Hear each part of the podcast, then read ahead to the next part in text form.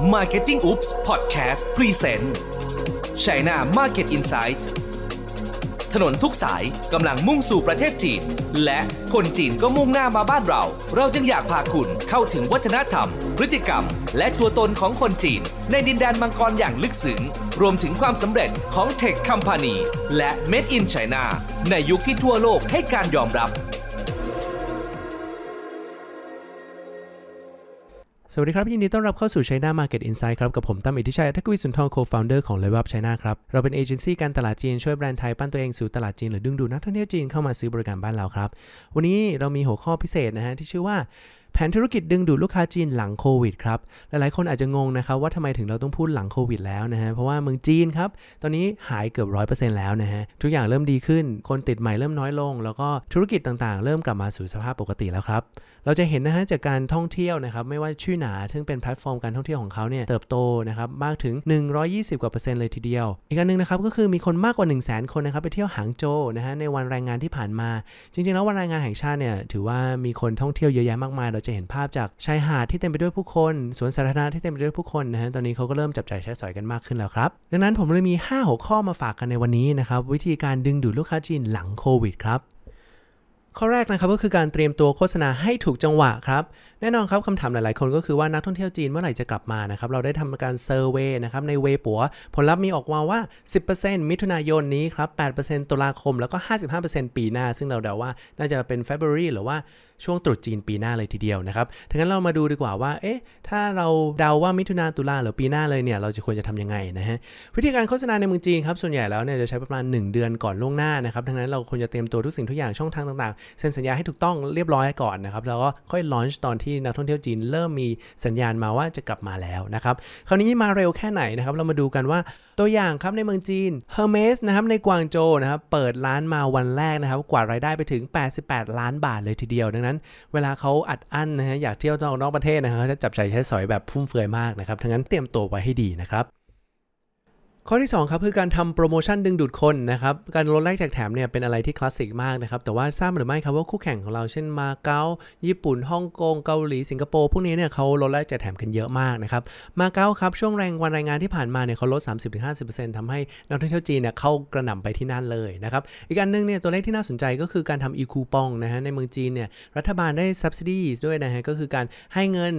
ระดมทุนให้คนได้จับจ่ายใช้สอยมากขึ้นผ่านทาง e คูปองหรือว่า e voucher นั่นเองนะครับสามารถกดรับได้ทางมือถือ แล้วก็เอาไปเป็นส่วนลดได้นะครับ Alipay ครับ report มาบอกว่า 5,000 ล้านหยวนเลยทีเดียวนะครับที่มีการใช้คูปองตัวนี้นะครับคราวนี้สำหรับเมืองไทยสามารถทำอะไรได้บ้างครับเราสามารถทำคูปอง e-coupon e-voucher อะไรพวกนี้เข้าไปในแอปพลิเคชันต่างๆนะครับไม่ว่าจะเป็นของธนาคารหรือว่า OTA ต่างๆ ของเมืองจีนได้นะครับตอนนี้นะครับทางบริษัท Level Up กำลัง co กับทางแบงก์เมืองจีนนะครับแล้วก็ Ctrip แล้วก็ต่างๆเนี่ยเพื่อทำ e คูปองผ่านทางช่องทางของเขานะครับใครที่ต้องการทำ e คูปองเนี่ยแล้วยังไม่มีแพลตฟอร์มที่สามารถไปลงได้นะครับ สามารถติดต่อเข้ามาได้ เราจะเรียกแคมเปญนี้นะครับ ชื่อว่า Thai One Love นะครับ ก็ดึงดูดเอาทุกๆแคมเปญดีๆของไทยนะครับ อัปโหลดขึ้นไปฝั่งจีนครับผม ข้อที่3นะครับคือการไลฟ์สดครับแน่นอนครับ การไลฟ์สดไม่ใช่อะไรใหม่นะครับ เพราะว่า Facebook ของเราก็มีคนไลฟ์เป็นจำนวนมากนะครับ แต่ในเมืองจีนเนี่ย ช่วงโควิดมีการไลฟ์มากขึ้นเรื่อย ๆ ด้วย Ctrip ครับเขาใช้ chairman หรือว่ากรรมการผู้จัดการของเขาเนี่ยมาไลฟ์สด 1 ชั่วโมงครับ สามารถกวาดรายได้ไปมากถึง 115 ล้านบาทเลยทีเดียวนะครับ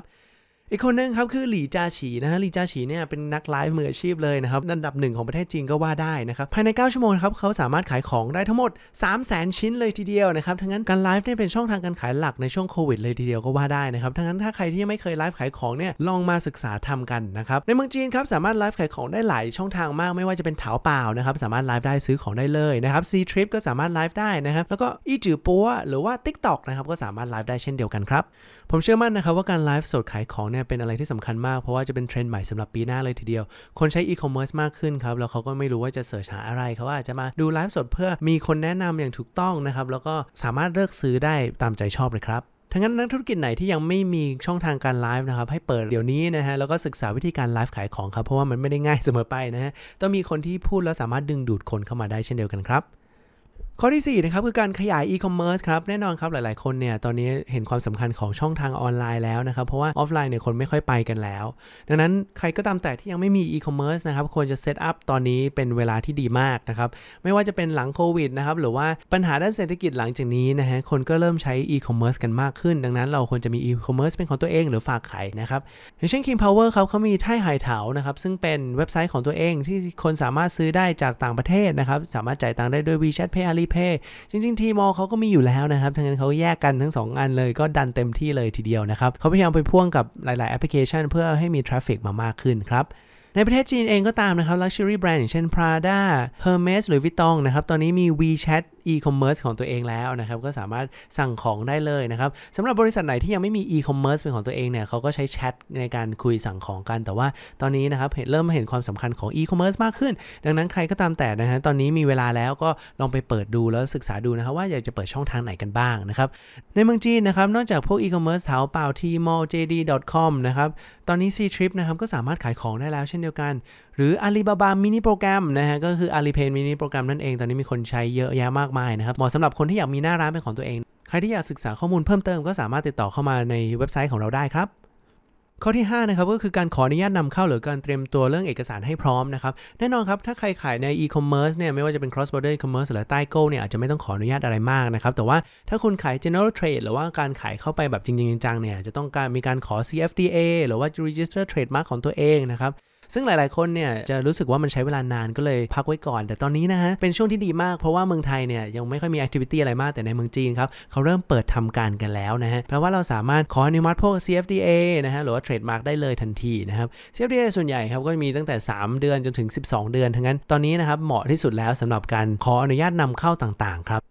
และนั่นก็คือ 5 แผนธุรกิจดึงดูดลูกค้าจีนหลังโควิดครับ ผมหวังเป็นอย่างยิ่งว่า 5 ข้อนี้เนี่ยจะทำให้คุณสามารถเอาไปประยุกต์ใช้ได้ ดึงดูดลูกค้าจีนเข้ามาได้มากขึ้นนะครับ เพราะว่าโอกาสตรงนี้เนี่ยมาแน่นะครับ เพราะว่าคนจีนเนี่ยเวลาอัดอั้นแล้วเนี่ยเขาอยากจะออกนอกประเทศ อยากจะจับจ่ายใช้สอยอยู่แล้วนะครับ แต่ว่าเขาจะมาประเทศเราหรือไม่ หรือเข้าธุรกิจไหนนะครับ นั่นคือการเตรียมตัวของพวกเราแล้ว ถ้าเราสามารถดึงดูดเข้ามาได้ ไม่ว่าจะเป็นการลดแลกแจกแถม หรือว่าการทำคูปองโฆษณาอะไรต่าง ๆ เพื่อดึงดูดลูกค้าจีนมาจากคู่แข่งของเรานะครับก็สามารถทำให้เราคว้าโอกาสนั้นมาเป็นของเราได้ครับ ถ้าใครมีคำถามอะไรเพิ่มเติมนะครับไม่ว่าจะเป็นเกี่ยวกับสิ่งที่ผมพูดในวันนี้ หรือว่าวิธีการโฆษณาอะไรต่างๆเนี่ยก็สามารถทักเข้ามาได้เลยนะครับวันนี้ผมตั้มเอธิชัยทักวิสุนทรลาไปก่อนนะครับ สวัสดีครับ